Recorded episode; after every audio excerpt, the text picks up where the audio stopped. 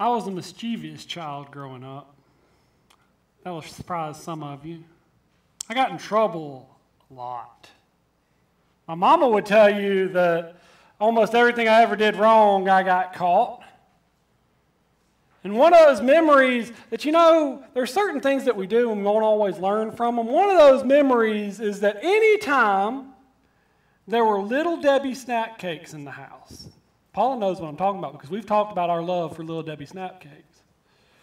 But anytime there was those, there was a simple rule in our house. You can eat them. Don't take them to the back of the house. Don't take them to your room.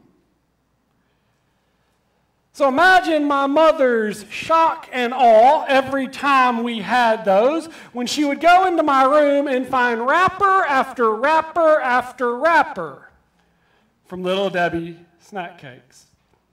I see many mothers nudging. I see many nods going, I know that. Yeah, I got that one. And my mom or my dad would go, Hey, do you want to tell me something? As they held a wrapper in their hand. And I wish I could tell you that my immediate reaction was, Yeah, I did wrong. I'm sorry. But my immediate reaction, nine times out of ten, went something like this Adam, being my older brother, said it was okay. He said, as long as I threw it away before you found it, everything would be all right. And then my mama or daddy would say, Well, did Adam do it? And I'd go, Well, no, I did. But Adam said. And then sometimes I would even try to go so far as to go, I don't know how that got there. Adam must have, Adam must have ate them and then put the wrappers in my room to frame me.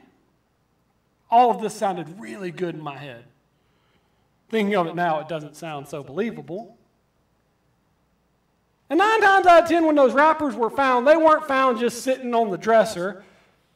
No, they were found like shoved underneath the bed somewhere or in a drawer because I was trying to hide what I had done wrong. Let's not even talk about the fact all I had to do is take them and throw them away in the trash can, and my mama probably would have never known.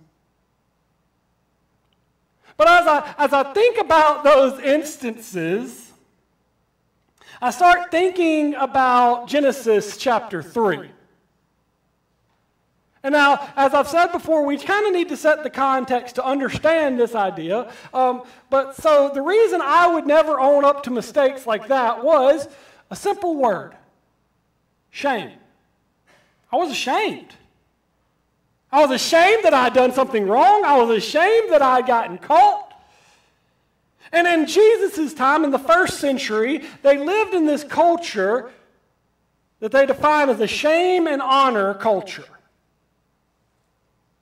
And in the shame and honor culture, your worth was based on a handful of things that were beyond your control your last name, the color of your skin, your gender, where you were born, who you were born to.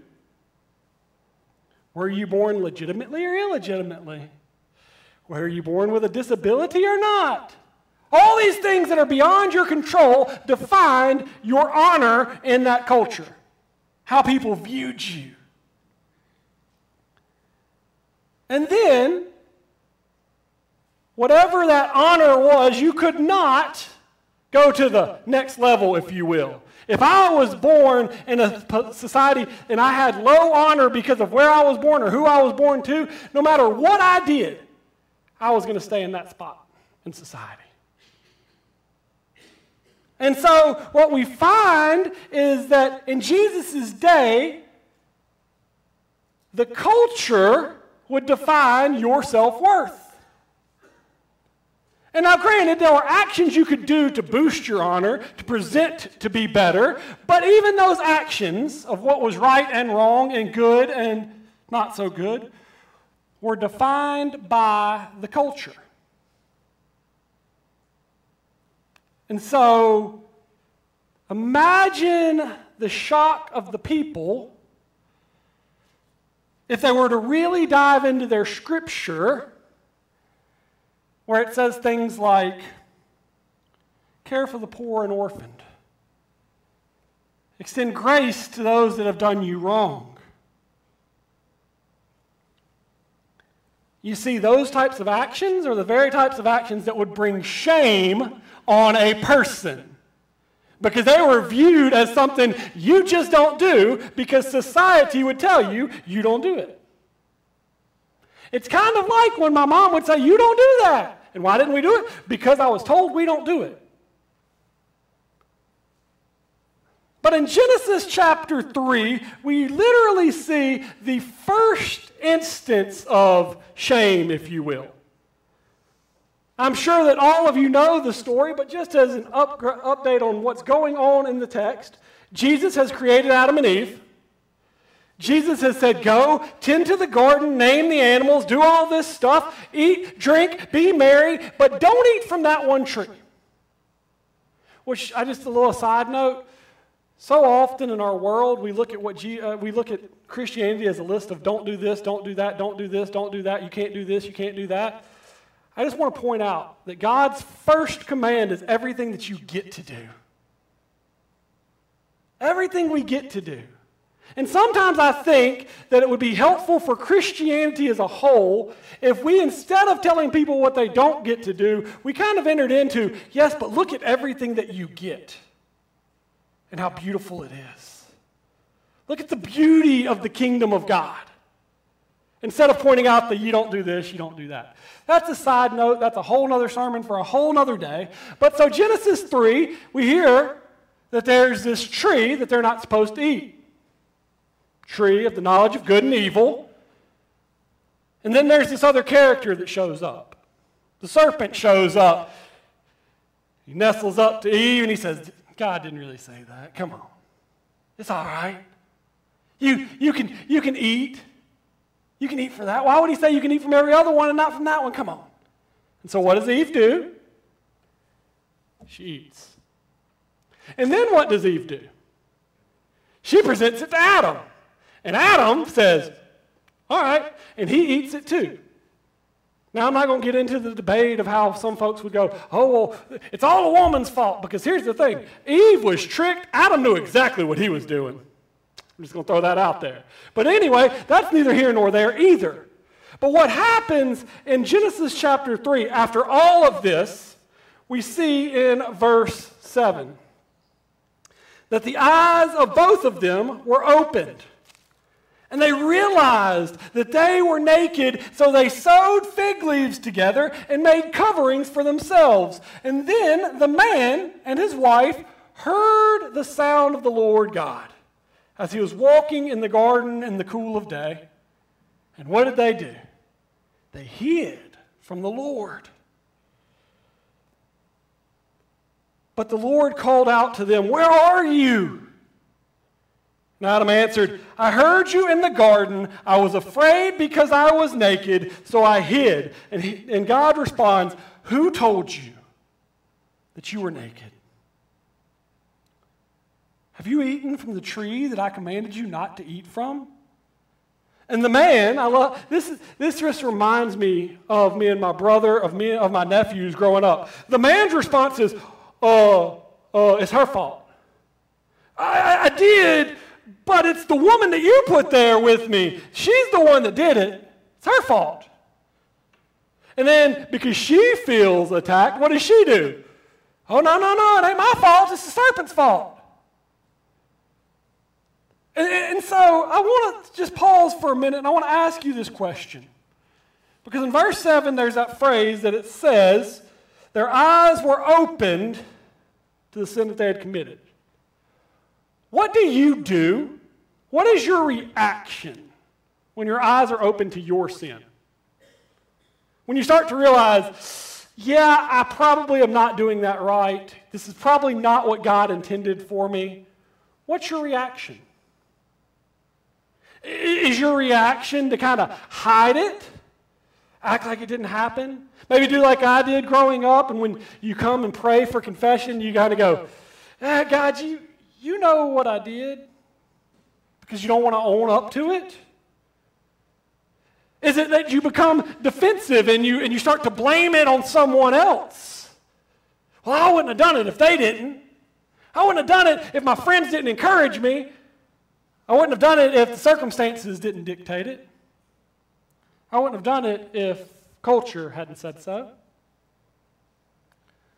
Or maybe we start to just try to shine the light on other folks. Oh, but look at what they did. Look at what they did. Look, don't look at me. Don't acknowledge my sin. Acknowledge theirs first. Or maybe we find ourselves in what we see here is kind of a shame spiral where we do all of it at one time. Did you notice? Like the first thing, God created them with a purpose. They're walking around, everything's good. The second their eyes are open, they're like, oh, we got to cover up our, everything that we did wrong, and now we got to go hide and all of this stuff. And they find themselves in this shame spiral, if you will. And God comes into the garden looking for them. And I love the fact that, can we just be honest for a minute? God knows where they're at. God already knows what has happened. But what does God do? God says, Hey, where are you? What's going on? God calls them and says, Come to me and let's talk about it. And so they do. They come out and God says, Well, what's going on? Why were you hiding from me? And they were like, Because I was ashamed naked. And I love that, that God then goes, Who told you that? Because, see, this is what I've started to understand about shame. And I kind of adopted this from an author, Brene Brown, who talks about the difference in guilt and shame. And I think we need to hear this. Because some of us, all of us, are guilty of doing something wrong. But she says that the difference in guilt and shame is guilt is that feeling that you have when you do something wrong. Shouldn't have done that. Shame, on the other hand, makes you believe that that is who you are. It's not, hey, God, we're hiding because we ate the fruit that you told us not to. It's we're bad people. I'm a terrible sinner. Now, I know that, we grow, that we've all grown up in a world that says this mentality that to sin is human nature. And I would call into question that if you go look at Genesis 1. The very nature of human is created in the image of the divine. And so when we do that, what we have done is bought into a culture of shame that says, I am a sinner. And we've lost sight of the good news that God proclaims in this text that is, I've got something better for you. If you would just quit hiding, if you would just quit deflecting, if you would quit living in this world of shame. Because if you look at the text, there's then an interaction with God and the serpent and Adam and Eve. And God first punishes the serpent. And then God deals with Eve. And then God deals with Adam, which is to tell us this our sins have consequences. Our sins have consequences. I want you to hear that because I think sometimes we just look at it and go, ah, God's grace is this wonderful elixir that I don't have to deal with the consequences of my sin. Well, to some extent, you don't have to deal with death because God says, yes, you are being restored, but there are actions that you have done that there are going to be consequences that you're going to have to face. I'm sorry to tell you, it's how it works. Even when I would get caught doing something wrong, if I would go, Mama, I'm sorry, she would go, That's fine, but you're still grounded. There's consequences.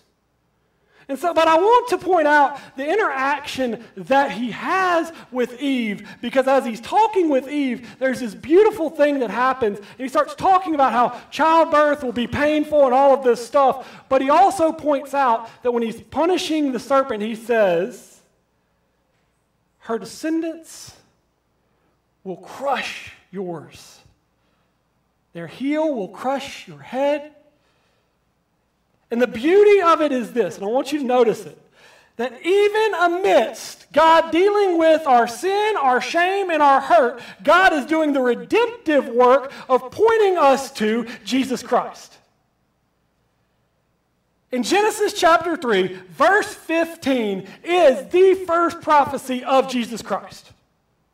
When it says, And I will put enmity between you and the woman, and between your offspring and hers. He, he being Jesus, will crush your head, and you will strike his heel. Now go look in the Gospels, where Jesus literally quotes these and says these very words. Even in God's dealing with our sin, God is pointing to the redemptive grace of Jesus Christ. God is saying, I've got something so much better in store for you. I know you've messed up.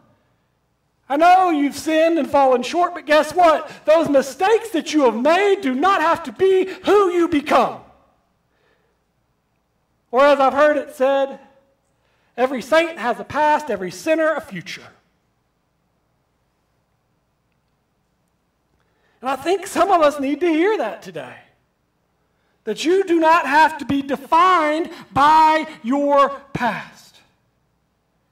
Because God is seeking to restore you, to make you whole. God is seeking restoration and redemption and salvation instead of fear and brokenness and shame. But so many of us are living in this world of shame. I'm a terrible person because I've done bad things. I'm a sinner. I've shared this story before, maybe not in this pulpit, but I can remember when I first got into youth ministry and there was somebody that I had not talked to in probably 10 years. That I got a random Facebook message. And the message said, So I see that you're a preacher now. And I said, I am. And the response was, I would never go to your church. I thought about it for a minute, got a little angry. But then my response was, I'm so sorry to hear this. Why? And the response that they sent back was, Well, because I knew you in high school and I know what kind of person you are. I knew you in high school, and I knew what, and I know what kind of person you are. Now, I'll be the first to admit it. Did I always get it right? Was I always necessarily the best person? No. But my response to that is this I'm not the same person in high school that I was in high school, and I thank God every day for that.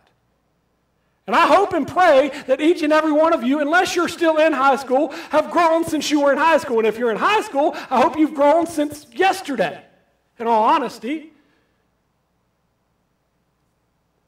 But we find ourselves living in this world of shame where we define people by their past. So you may be saying, you know, preacher, I hear what you're saying. I don't really wrestle with shame in my life. And if you don't, I applaud you. If you're somebody that says, you know what, I'm redeemed by God's grace, and I know that, I am no longer labeled as a sinner, and you can really firmly grasp that and live into that day by day and never feel shame, I applaud you. But the flip side of this coin is how frequently do we put shame on other people? Do we define other people by their sins? Even things that they did 10, 15, 20 years ago, we'll go, oh, yeah, but you remember that story? I can't believe they'd show their face here. You know what they did. And I'm not saying it happens here, but I am going to say this. What I've come to realize is it happens way more frequently in small towns where everybody grew up together and everybody knows everybody's history. And we label them by it, and we define them by it. And then we go, hey, come to church with me. After we've shamed them into hiding. Come on.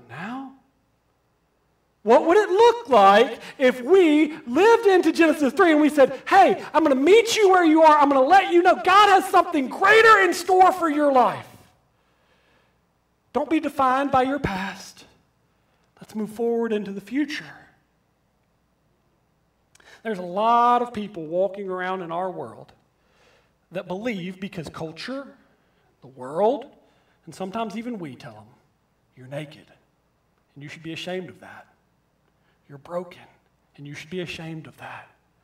And they never hear of the redemptive grace of Jesus Christ. The challenge that I want to issue you today is to mute the shame culture. There's enough going on in our world that we can feel ashamed about and all of that. But can we just for a minute take a step back and go, yeah, I've done wrong. I feel guilty, but I don't have to feel ashamed because God's redemptive grace is doing something new within me now. And as we go forth, to extend that same grace to others, it says, I understand that you've got a past, but so do I. Let's walk this journey together as we extend grace to others. The beauty of this story is even amidst shame, even amidst hurt, even amidst sin, God's at work doing something new. God's at work creating something better. God's work is not a work of sin and shame and fear. It is a work of restoration, redemption, and salvation. And I don't know about y'all, but that seems like a lot more fun work to do than going around shaming people. So, my challenge is that we mute the shame, but that we proclaim God's grace redemption, restoration to our broken world and in our own broken lives. Amen.